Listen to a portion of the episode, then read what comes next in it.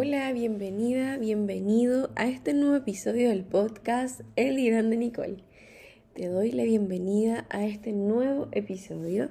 Muchísimas gracias por estar acá, por darte el tiempo de escucharme. Y hoy quiero compartir contigo el proceso creativo de escritura de una gran, gran escritora chilena llamada Gabriela Mistral. El texto que quiero compartir contigo eh, corresponde a una conferencia realizada por Gabriela Mistral el 27 de enero de 1938. En esta mm, entrevista, en esta conferencia, Gabriela mm, nos cuenta cómo es su poesía y el proceso de escritura. Siento que mm, al escuchar la experiencia de Gabriela Mistral también te va a ayudar para tener en cuenta tu propio proceso de escritura, cómo ha sido, cómo es, y te puede entregar lineamientos de cómo también empezar a escribir. Me siento como un viejo cuerno lleno de voces ajenas. Me siento como una verdadera vaina de hablas reunidas y apenas tengo esa cosa fea que se llama el acento individual, la voz que lleva un nombre, solo. Yo escribo sobre mis rodillas, con una tablita con la que viajo siempre, y la mesa de escritorio que nunca me sirvió para nada, ni en Chile, ni en París, ni en Lisboa. Escribo de mañana o de noche, y la tarde no me ha dado nunca inspiración, sin que yo entienda la razón de su esterilidad o de su mala gana para mí. Creo no haber hecho jamás un verso en cuarto cerrado ni en cuarto cuya ventana diese un horrible muro de casa urbana. Siempre me afirmo en un pedazo de cielo, que Chile me dio azul y Europa me da borroneado. Mejor se ponen mis humores si afirmo los ojos viejos en una masa de árboles tiernos. Mientras fui criatura estable de mi raza y mi país, Escribí lo que veía o tenía muy inmediato. Escribí como quien dice sobre la carne caliente del tema. Desde que soy criatura vagabunda, desterrara voluntaria, parece que no escribo sino en medio de un vaho de fantasmas. Todo el mundo, el aire, el cielo y la tierra se han vuelto para mí saudad. La tierra de América, la gente mía, viva o muerta, se me ha vuelto un cortejo melancólico, pero muy fiel, que más que envolverme me forra y me oprime y rara vez me deja ver realmente el paisaje y la gente extranjera. Escribo sin prisa, generalmente y otras veces con una rapidez vertical, derrodado de piedras de la cordillera. Me irrita, en todo caso, pararme y tengo siempre al lado cuatro o seis lápices con punta porque soy bastante perezosa.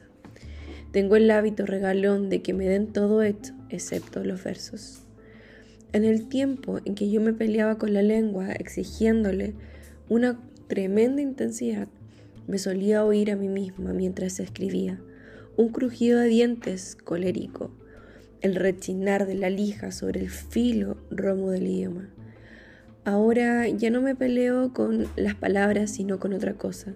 He cobrado el disgusto y el desapego de mis poesías, cuyo tono no es el mío por ser demasiado enfático.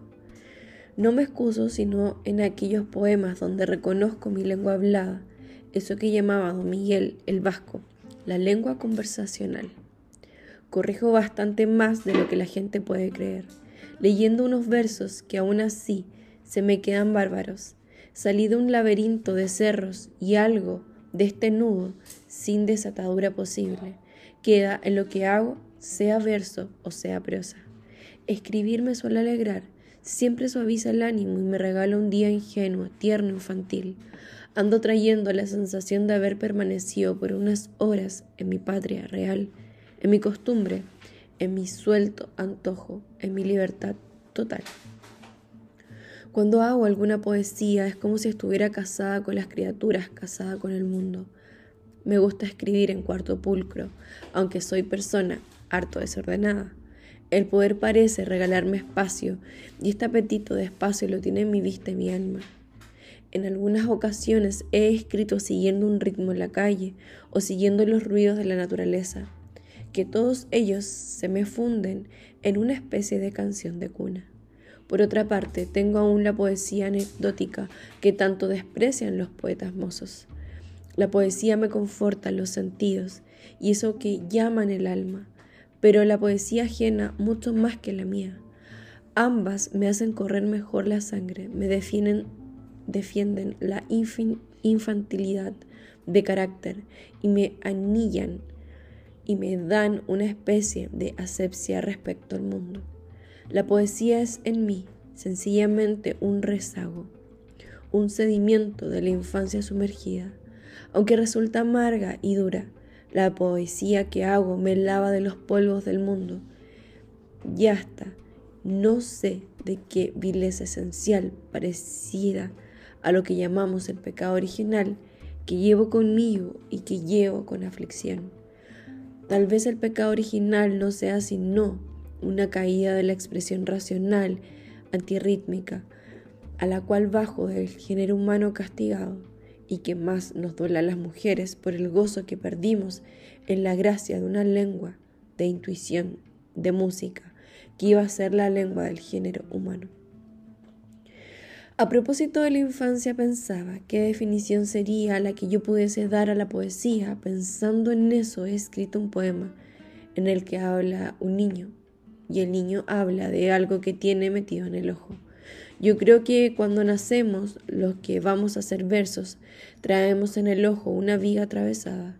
Esa viga atravesada nos deforma, nos transfigura todo lo que miramos y nos hace para toda la vida antilógicos, antirrealistas. El llamado poeta realista no existe, de manera que esa viga nos hace ver amarillo lo que es negro y nos hace ver redondo lo que es cuadrado y nos hace caminar entre una serie de disparates maravillosos. Dicen que al morir la mayor parte de los agonizantes llora una lágrima, una extraña lágrima que cae con mucha lentitud. Yo creo que la viga en el ojo del poeta no se va sino en esa última lágrima agonizante. Entraremos así en el paraíso o donde sea, con el ojo limpio, porque ya en otra parte no nos serviría de nada una viga que nos transfigure las cosas. Voy a decirles esa pequeña poesía que habla de la viga en el ojito del niño. Se llama La pajita. Y está escrita en lengua folclórica de nuestro pueblo chileno, que cuenta con una curiosa manera diciendo que esta que o este que. Esta era una niña de cera, pero no era una niña de cera, era una gavilla parada en la era. Pero no era una gavilla, sino la flor tiesa de la maravilla. Tampoco era una flor, sino que era un rayito de sol pegado a la vidriera. No era un rayito de sol siquiera, una pajita dentro de mis ojos era. Allí a mirar cómo he perdido entera en este lagrimón mi fiesta verdadera. Espero que esta hermosa experiencia, cada prosa, cada experiencia en relación a la escritura con Gabriela Mistral, te ayude a inspirarte, y te ayude a, entender un poco más el proceso de escritura y cómo la escritura puede transformarse en algo cotidiano y desde ahí conectar con lo maravilloso de la cotidianidad, de las cosas simples y llevarlo a un plano mucho más elevado. Espero que la escritura el día de hoy te acompañe te invito a reflexionar, a hacer tu propio escrito luego de escuchar esta experiencia con Gabriela Mistral.